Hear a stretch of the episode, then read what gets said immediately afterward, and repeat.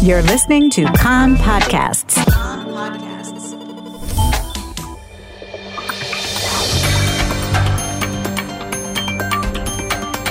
You are listening to the English language news of Kan, the Israeli Public Broadcasting Corporation. Good afternoon. It's 2 p.m. in Israel on Monday, the 9th of November. This is Mark Weiss with the top news at this hour.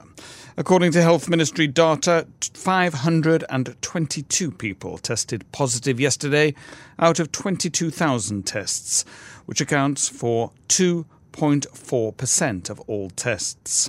The reproduction number as of this morning is 0.93 in the general public and 1.1 in the Arab sector. An IDF intelligence report from this morning warns that a new rise can be expected in coronavirus morbidity as early as the next few days. The list of red cities, which currently is comprised of 14 locations, almost all of which are in the Arab sector. After a few days in which there were no red neighbourhoods in Jerusalem, two neighbourhoods in East Jerusalem have now been defined as red based on the traffic light programme criteria, Isawiya and Shuafat.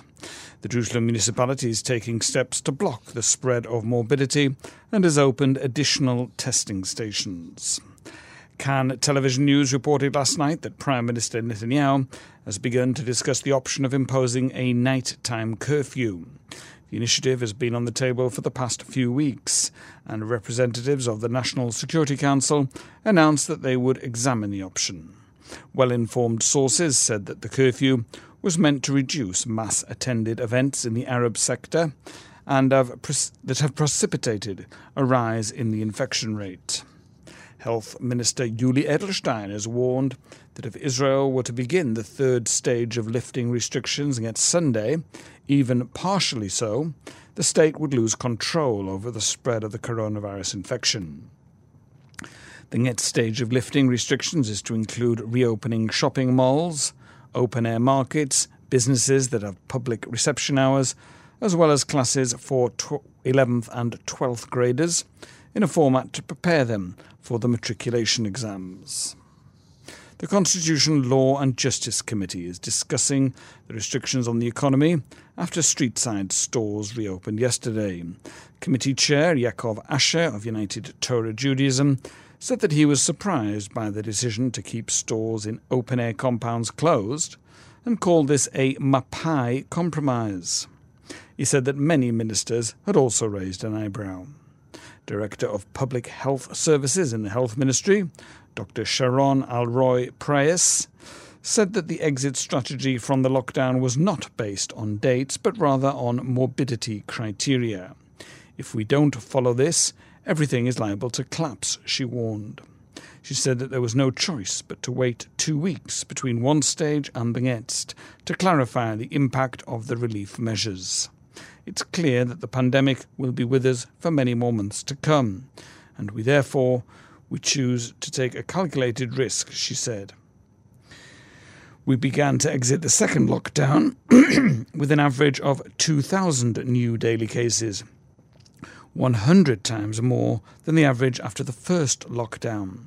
She also said that if businesses in green cities were reopened, the residents of red cities would go there, and this would cause morbidity to spread to them. Regional Development Minister Afir Akunis tested positive this morning for COVID-19. He is quarantined at home but feels well. Education Ministry officials said that teachers will be trained in remote teaching by the end of next month. They noted that so far, 70,000 teachers had been trained. US President-elect Joe Biden is to make tackling the coronavirus pandemic his top priority, following his win over Donald Trump, his team says.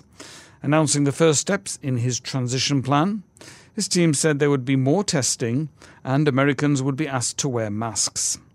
Biden is expected today to name a 12-member coronavirus task force. President Trump has yet to concede, and Biden's win remains a projection, as key states are still counting votes.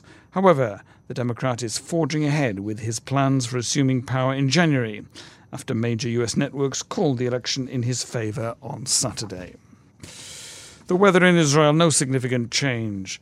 Light rain possible in the east this afternoon. Maximum temperatures today, Jerusalem 22, Tel Aviv 25, Haifa 26, Eilat 29 degrees Celsius. That's the news from Kan Reka, the Israel Public Broadcasting Corporation.